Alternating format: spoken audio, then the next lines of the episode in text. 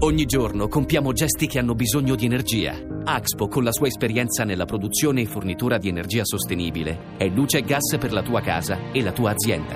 Scopri di più su axpo.com. Axpo, full of energy.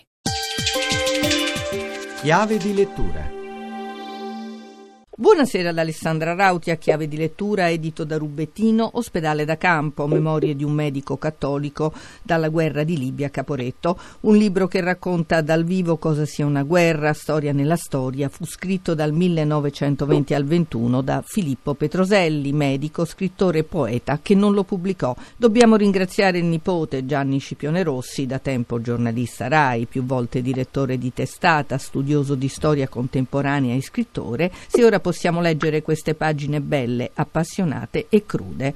Ascoltiamo Gianni Scipione Rossi. Sono pagine crude, sì, come hai detto, quelle di Filippo Peroselli, perché raccontano la guerra così com'è, senza nascondere nulla, senza mai scadere nella retorica. Nelle memorie della Libia il tono per la verità a tratti è anche leggero e c'è spazio per qualche ironia, oltre alla fascinazione comprensibile, la fascinazione giovanile per l'Africa. Nella grande guerra cambia registro e si incupisce di fronte a un evento di cui coglie la tragica grandezza. Perché nel sottotitolo hai sottolineato che Petroselli era un medico cattolico? Perché questo era un ufficiale medico profondamente religioso, nato in un ambiente familiare e culturale che allora si sarebbe definito addirittura clericale. Questo spiega anche il suo approccio tipico, che rende le sue memorie particolarmente interessanti, una novità sostanzialmente, non sono molte memorie di questo tipo. Testimonia un disagio profondo in Petroselli l'amor di patria, che pure esiste, il desiderio di completare l'unità d'Italia, che è forte, convivono con la perplessità per il costo umano del conflitto.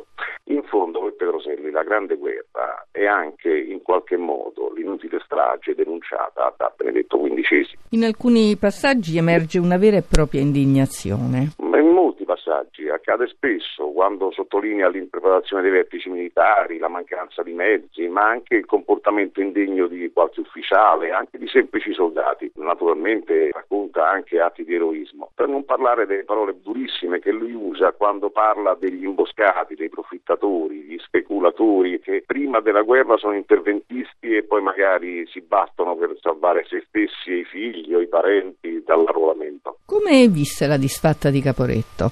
Con grande dolore naturalmente e soprattutto con rabbia per il tentativo di Cadorna e anche di certa pubblicistica di attribuire alla truppa la responsabilità della sconfitta.